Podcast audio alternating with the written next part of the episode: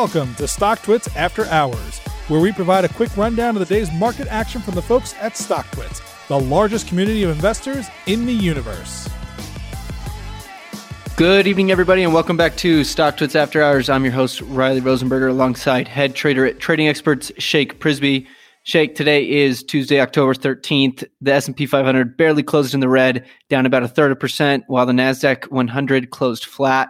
What did, she, what did you see out there today? So today we saw the 2020 trade in full force with tech leading us higher. Almost five straight green days out of the Qs. Looks like they closed it flat at the end of the day, while the reopening stocks continued to show weakness. Financials as a whole continue to be dead money this year. And we actually got JP Morgan, Citibank, and BlackRock's earnings to kick off earnings season this quarter. What, what did you think of those banks' earnings? Did anything stand out to you? So BlackRock is not to be lumped in with the dead money crew that the bulge, bulge bracket banks have been all year. BlackRock cruised on to new all-time highs today on the back of some huge earnings. Q3 revenue of 4.37 billion crushed the consensus of 3.9. Quarterly net inflows of 129 billion, bringing total AUM to a cool 7.81 trillion, which is the largest in the world, by the way. So they've been crushing the investment management side of the business. And what about Citi and JP Morgan? So I would say their collective earnings were constructive for what we were talking about at the end of yesterday's podcast, where we want to see an uptick from last quarter, showing us the economic recovery is underway. Both companies beat on top and bottom lines. JP's trading revenue was impressive, but the important metric for both companies was the lower loan loss provisions. These are called provisions for credit losses, and it's an estimation of potential losses that a company might experience due to credit risk. They're expected losses from delinquent and bad debt that is likely to default or become unrecoverable. So this metric is directly related to all the small business loans these companies were handing out left and right in the thick of the pandemic. So the fact that JP's provision for credit losses was 611 million versus the estimated consensus of 2.9 billion. That's a big win for the state of the economy. I'm not saying these are great earnings for the banks. I'm not trying to buy them anytime soon personally, but as a constructive but as a constructive statistic, that was very positive to see.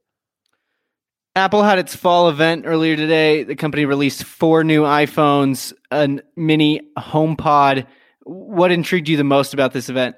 So Apple finally had their big event, releasing the iPhone 12 as their big offering. These iPhones bring 5G connectivity to the iPhone for the first time, equipped with the fastest chips and Super Retina XDR displays. So they also announced the iPhone 12 to come in three different sizes, one being an iPhone mini being offered at 699 while the bigger models were offered at 999 and 1099 respectively. The HomePod mini is a smaller, more refined version of their smart speaker, but honestly, what struck out to me, what stuck out to me most in this event is that Apple is back on their BS. These new phones for over a thousand dollars will ship without headphones or a charging port to quote cut down on waste. Please, please, like we were born yesterday, Tim Cook. Other than that, the big surprise was a, a, new MagSafe charging puck that's similar in design to Apple Watch chargers. The benefit here is they offer 15 watt charging capabilities compared with the earlier models only able to offer seven and a half watts of wireless charging. But overall, in my opinion, this was a very underwhelming release for Apple. But you know, I'm sure they'll still kill it. They'll hit all their sales targets because they're Apple and they rule the world. Johnson and Johnson halted its COVID vaccine trial. We also got news Eli Lilly also halted theirs. Did the potential for a vaccine in 2020 kind of go out the window here? So Johnson & Johnson trial was temporarily temporarily halted after an unexplained illness came in one of the trial participants. Trials getting paused are not that uncommon. They can only last a few days sometimes, but we got a serious domino effect, which is less than ideal. So a few days ago, AstraZeneca paused their phase three COVID vaccine trial after a participant had a serious adverse reaction. Now, late in the day today, we got news that Eli Lilly has also been ordered by the FDA to pause their antibody vaccine trial over safety concerns. So, personally, I was very surprised to see the market had no reaction to all this news.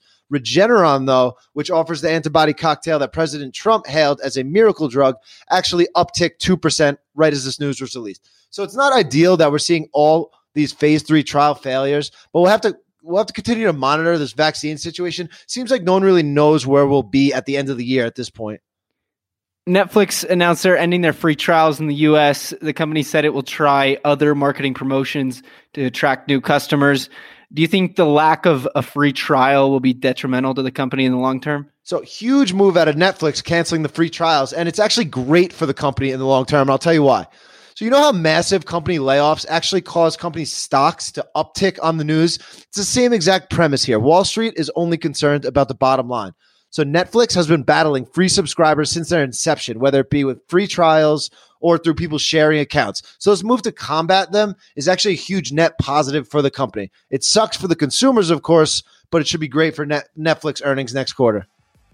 Alrighty, Shake. Well, we got a couple bank earnings tomorrow to keep an eye on, but we'll talk to you tomorrow afternoon. Sounds good. Talk to you then. You've been listening to Stock StockTwits After Hours. To learn more and subscribe today, visit StockTwits.com. All opinions expressed by the host and podcast guests are solely their own opinions and do not reflect the opinions of StockTwits or their affiliates.